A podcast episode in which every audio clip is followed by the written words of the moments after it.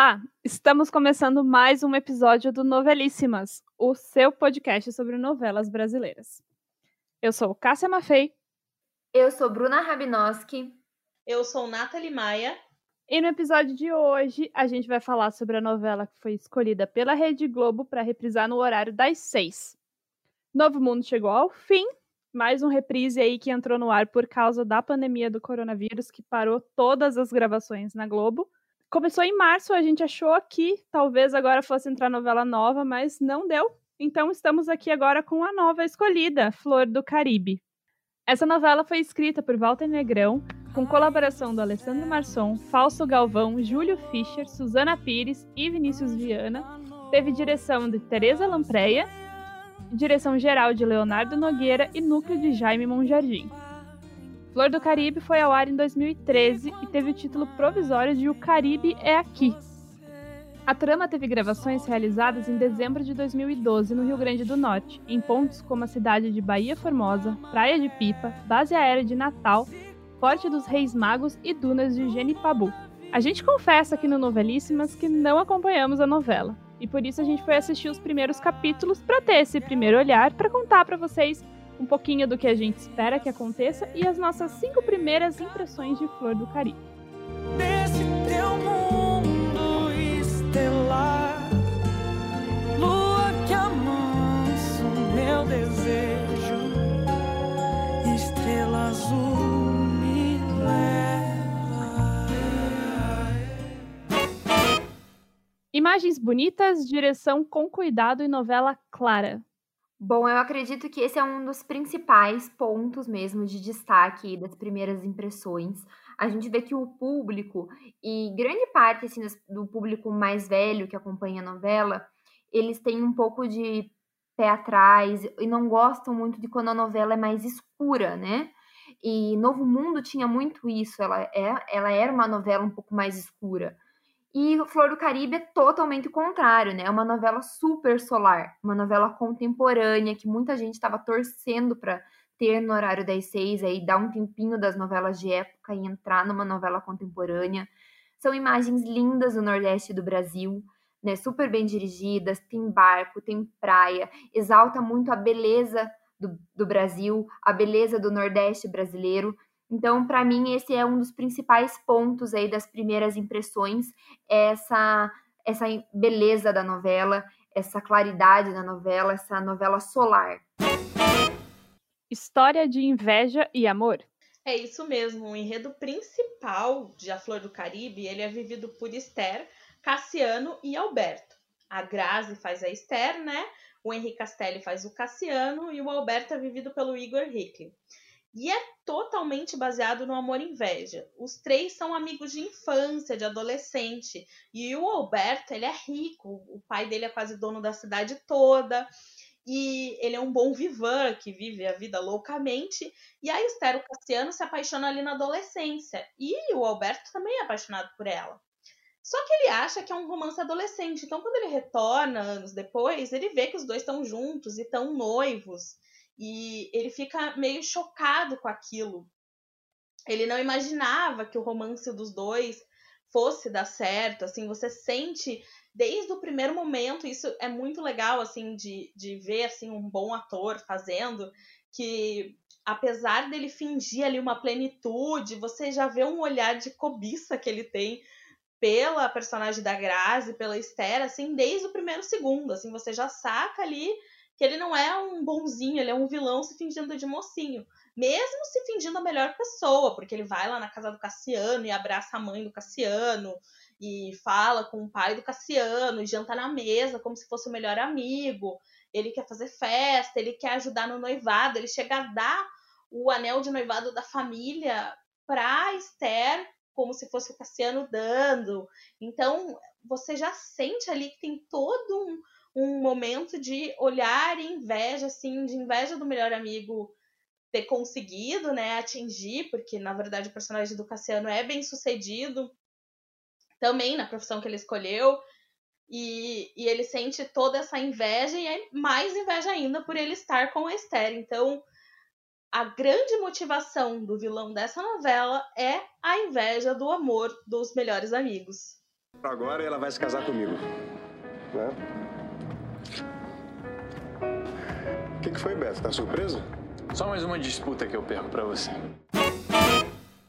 Ver a Grazi em outra fase da carreira. Esse é um ponto bem legal da gente falar. É... A Grazi, a novela, né, foi em 2012. Ela é uma mocinha, uma mocinha que tinha um bom humor, tinha uma certa leveza. Acho que ela fez o personagem bem, bem em linha com o que é. Mas a gente que já passou anos e já acompanhou outros personagens da Grazi sente uma diferença. Não tem como não sentir um baque. É, a Grazi, quando fez Larissa de Verdades Secretas, ela mesma já contou em, em diversas entrevistas que foi uma virada na carreira dela foi super marcante, um papel super forte. Acho que ela se, nossa, ali foi realmente foi um marco para ela como atriz. Ela veio agora recentemente de um super, super, super sucesso, de bom sucesso, como a Paloma da Silva. Não tem, não tem nem o que falar, o que questionar. Ela mostrou como ela é uma atriz maravilhosa e versátil. Ela fez aquela mãezona, aquela mulher humilde super bem. Então, eu acho que não tem como não perceber a diferença do amadurecimento da atriz, de como ela evoluiu, como ela aprendeu, como ela cresceu nesses anos. É, acho que não tem nem como comparar, né? É uma outra fase, é um outro estilo, é uma outra Grazi mesmo. Aquela de 2012 que fez a Flor do Caribe e que já passou por outros personagens, outros amadurecimentos, outros aprendizados. Então, acho que tem aí esse, essa diferença que a gente consegue notar reassistindo Flor do Caribe. É, eu acho que isso que a Bru falou, assim, vai ser um choque um pouco grande pra gente que estava acostumado com esses últimos personagens da Grazi. E a Grazi comentou em várias entrevistas e até no Conversa com o Bial, assim, é, o quanto a Larissa foi a virada de chave para ela, e até depois da Larissa, é, o quanto ela, ela viajou para estudar, né? Ela foi fazer um, um curso super forte que poucos atores do Brasil fazem na Espanha, com o Javier Bardem, com um cara que é, era instrutor do Javier e tudo mais, assim.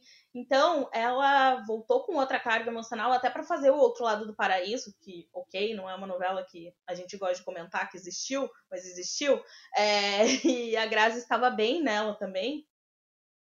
É, então é um olhar completamente diferente de uma nova Grazi madura, com processos de atriz diferentes. Eu assisti a, primeira semana e achei a Grazi ok, não achei assim aquilo tudo exacerbado para as críticas. Claro que não se compara a Thelminha que ela fez lá na novela do Maneco, que foi a primeira personagem que sim, as pessoas usaram da crítica e ela foi super jogada aos lobos ali para fazer, mas está longe da Grazi que conhecemos hoje. Então, eu acho que esse choque de realidade vai ser um tanto difícil e até para Grazi talvez reassistir isso e ver as pessoas comentando isso na TV. Então é bom lembrar que isso é uma outra era de Grazi Massafera. Vilão e armações. Como a gente falou, o Alberto, né, tem toda uma motivação e a gente falou muito da vingança, mas este é um vilão muito marcado pelas armações. Ele não fica só na inveja ou fica ali tentando fazer um, um, um disse-me-disse no ouvido da Esther. Não, ele realmente arma planos. Então, o primeiro grande plano dele é que ele pede pro amigo, pro Cassiano, entregar uma encomenda de diamantes pro Dom Rafael, um cliente seu na Guatemala. E esse cliente, na verdade, é um chefe da máfia e acaba prendendo Cassiano no Caribe para trabalhar como escravo uma mina de diamantes. No Brasil, ele vai ser o quê? Dado como morto, desaparecido.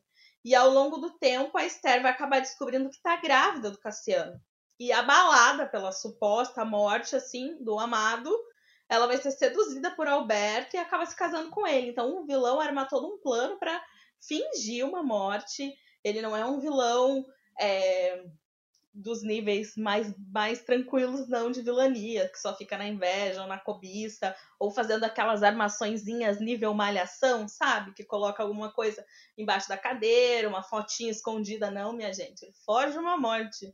Isso é muito pior. Mas o Igor Hickley tá muito bem no papel, viu? Temos que fazer esse adendo, ele é um ótimo vilão.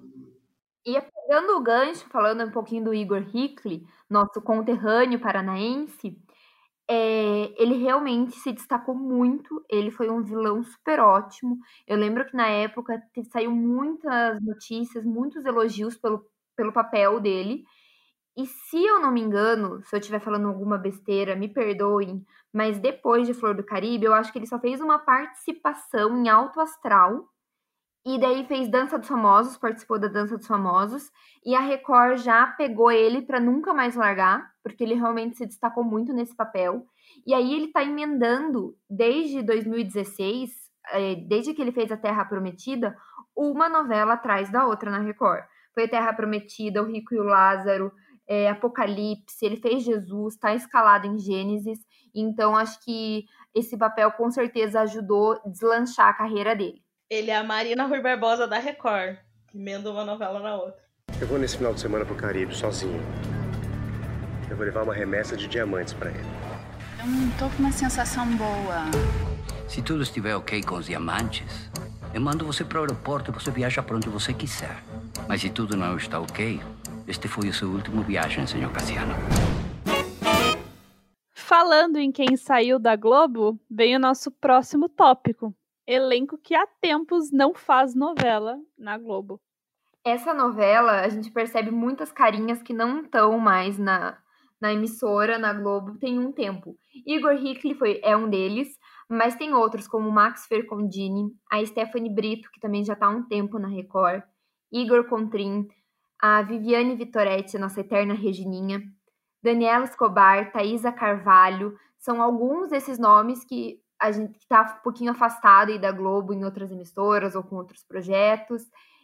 Além desses nomes que a gente não está mais vendo na telinha da Globo, a novela Flor do Caribe, ela contou com a participação aí com a atuação do nosso amado Gésio Amadeu, que faleceu recentemente por conta da Covid. Então aí fica até uma homenagem é, ao ator e a gente está podendo aí assistir ele, rever ele de novo nas telinhas. Bom, em março, quando a Globo anunciou alguns reprises, a gente até comentou aqui algumas dos critérios que eles tinham que levar em conta, que não podia ser uma novela muito velha, não podia ser muito fora do, do padrão, e a gente achou que a escolha de Novo Mundo tinha sido muito legal, porque estava para chegar nos tempos do Imperador. E acabou que não foi tudo isso, assim, né? Não deu muito certo no ponto de audiência. E agora Flor do Caribe é o oposto de Novo Mundo. Qual foi a reação de vocês quando ouviram que Flor do Caribe ia substituir Novo Mundo? Eu confesso que quando eu escutei, eu fiquei me questionando um pouco de por que essa escolha, num primeiro momento.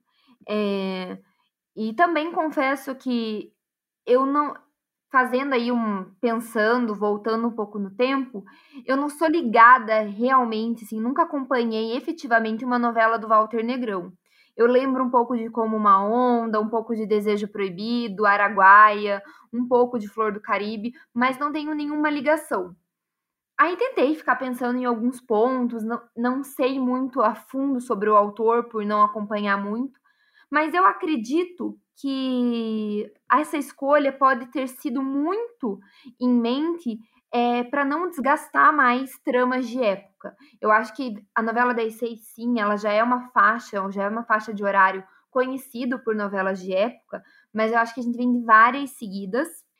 E o nosso super esperada próxima novela inédita, Nos Tempos do Imperador, é de época também. Acho que eles trouxeram Flor do Caribe para dar essa quebrada, para dar essa refrescada, para trazer uma novela contemporânea aí, quebrar um pouco essa linha de época. É, eu acho que esse foi é, um dos motivos, assim, também. E eu parei para pensar, na hora que eles falaram, meu primeiro momento foi nossa, mas a Flor do Caribe, por quê? E aí eu fui rever as novelas anteriores e fui indo uma a uma, assim, como se eu fosse excluir uma a uma, de época, de época, de época é, triste, melancólica, não é de época, cheguei. Aí chega lá em Sete Vidas, em A Vida da Gente, são novelas que falam um pouco de morte, um pouco de é, melancolia, de dramas familiares muito puxados e muito, muito pesados, que talvez as pessoas não não estão com vontade de assistir no momento, visto o sucesso que aconteceu com Totalmente Demais, uma reprise super bem sucedida, né? Está sendo uma reprise super sucedida. E até a Fina Estampa, que é algo que a gente nem acreditava e, e tem uma super audiência. Então acho que as pessoas estão mais ligadas nesse conteúdo mais divertido E numa novela mais solar, riscando os últimos 10 anos, a gente só chegava na Flor do Caribe, não tinha nenhuma outra para concorrer com ela.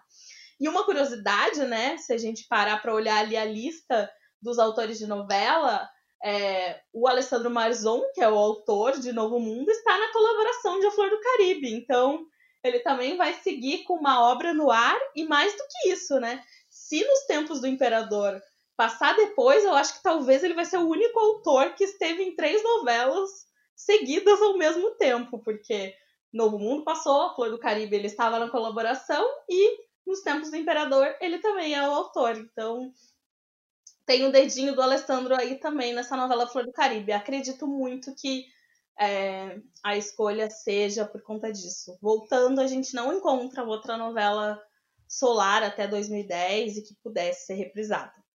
Apesar de eu querer, tipo, Coração do Estudante, eu sabia que não ia acontecer, então ficamos com a Flor do Caribe. Seguimos frustradas sem Coração de Estudante. Que, ó, colocaria, teria um check aqui em todos os quesitos também, menos idade. Tirando a idade, teria check de audiência, de ser uma novela mais contemporânea, ser um tema mais leve. Exatamente. E teve também, acho que eles levaram em consideração, acho não, né? Com certeza. É uma novela que teve uma boa audiência. Então vamos ver agora se o público vai repetir a audiência, se vai vai ter uma saudadezinha que quer rever personagem, quer rever a trama, quer acompanhar de volta a Flor do Caribe. Eu acredito que vai ter uma boa audiência. Por mais que não seja uma novela que me agrada muito, eu acho que ou que o público, pelo que eu vi assim na internet, pelo que eu senti, eu acho que o público estava querendo uma novela assim, contemporânea, solar. E muita gente, eu fiquei até um pouco surpresa. É, eu vi muita gente que gostou dessa novela e queria realmente uma reprise. Então, eu tô acreditando que vai ser uma boa audiência pra Globo. Eu tô na torcida. Então, acho que, pra, pra, especialmente pra gente aqui que comenta a novela, é muito chato quando as novelas não dão certo ou quando o público reclama. Então, eu vou estar sempre na torcida pra, pra dar certo. Ou que a gente não gosta, né? É, ou que a gente não gosta também, pior ainda. Então é isso. A gente fica por aqui com esse episódio de Flor do Caribe. Entra lá no nosso Instagram, novelíssimas, e conta pra gente se você tá assistindo, se pretende acompanhar, se assistiu da primeira vez que a novela passou. E se gostava também, diz lá qual era o que você mais gostava nessa novela. A gente se vê no próximo episódio. Tchau. Tchau. Tchau, tchau.